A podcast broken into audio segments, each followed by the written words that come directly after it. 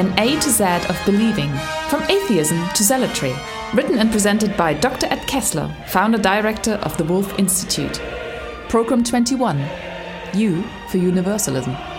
The universality of moral concern is not something we learn by being universal, but by being particular.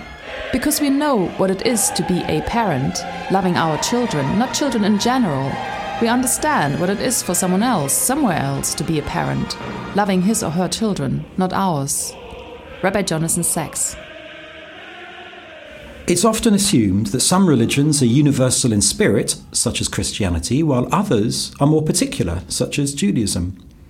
Yet it won't be a surprise to regular followers of this A to Z of believing that the picture is more complicated and that generalizations like this suffer from oversimplification.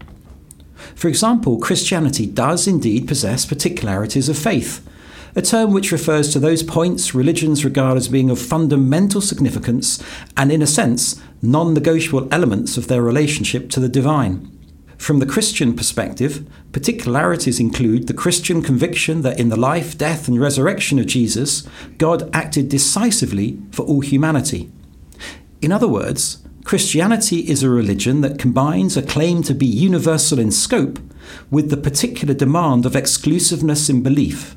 Christ is Lord of all and the Saviour of all. The New Testament quotes Jesus to say, I am the way, the truth, and the life. No one can come to the Father except through me. And the record of early Christian preaching includes the oft repeated text that, there is salvation in no one else, for there is no other name given to men by which we can be saved. For its part, Judaism clearly possesses particular features, such as Jewish attachment to the land of Israel and an emphasis on the Torah that defines the covenantal relationship with God. However, there is also a strong emphasis on universal values, such as on social justice for all, as proclaimed by the biblical prophets in the 8th century BCE, through to the development of Reform Judaism with its emphasis on universalism in the 19th and 20th centuries. Like Christianity, Judaism combines particularism with universalism. For Christianity, universalism is generally understood as God loving or saving all people, and God wills all to salvation. But there is disagreement as to whether salvation is limited to believers only, extra ecclesiam nulla salus, that is, outside the church there is no salvation, or to all, regardless of belief. Christian theologians such as Karl Rahner have explored how God saves all people. Rahner proposed the concept of anonymous Christianity and was concerned with how God can save all people and how Christ can remain the mediator of salvation. Unsurprisingly, Jews and other non Christians do not welcome the title of anonymous Christian.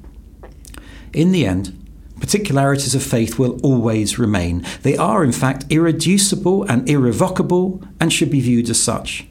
Alongside and in tension with universalism, particularism is central to the identities of all religions.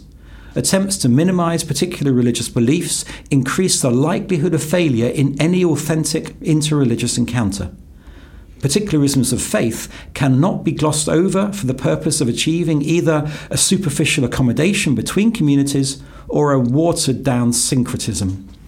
Genuine dialogue goes far beyond merely acknowledging that there are diverse religions in the world.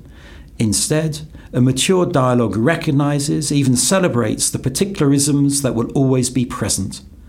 Particularism is no barrier to successful interreligious dialogue. Indeed, such an affirmation is a necessity, you might call it a universal requirement.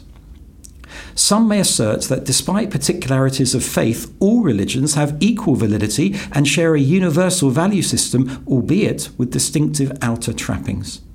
Others may turn inward and seek exclusivism. They assert that their particular faith commitment is the sole path for all people to follow. The former results in a bland relativism where all religions are viewed as the same with no significant differences or particularities. The latter can result in narrow mindedness or chauvinism. Accepting the tension between universal values and particularities of faith affords religious believers the right to self definition on their own terms, as well as affirming the same right for their dialogue partners. There is a temptation for interreligious dialogue to be limited to the areas of common ground, though these will always provide a bridge. The existence of particularities of faith means that religions contain features which, although shared in principle, may divide in practice. As, for example, whose scripture is divinely revealed and who ultimately has the deepest insight into God's purpose for humanity. Although from the outside the particularities of faith might seem narrowly possessive, from within, however, they reflect an experience and a tradition which cannot be denied nor ignored, even alongside the universal elements. It takes a high degree of maturity to let opposites coexist without pretending that they can be made compatible.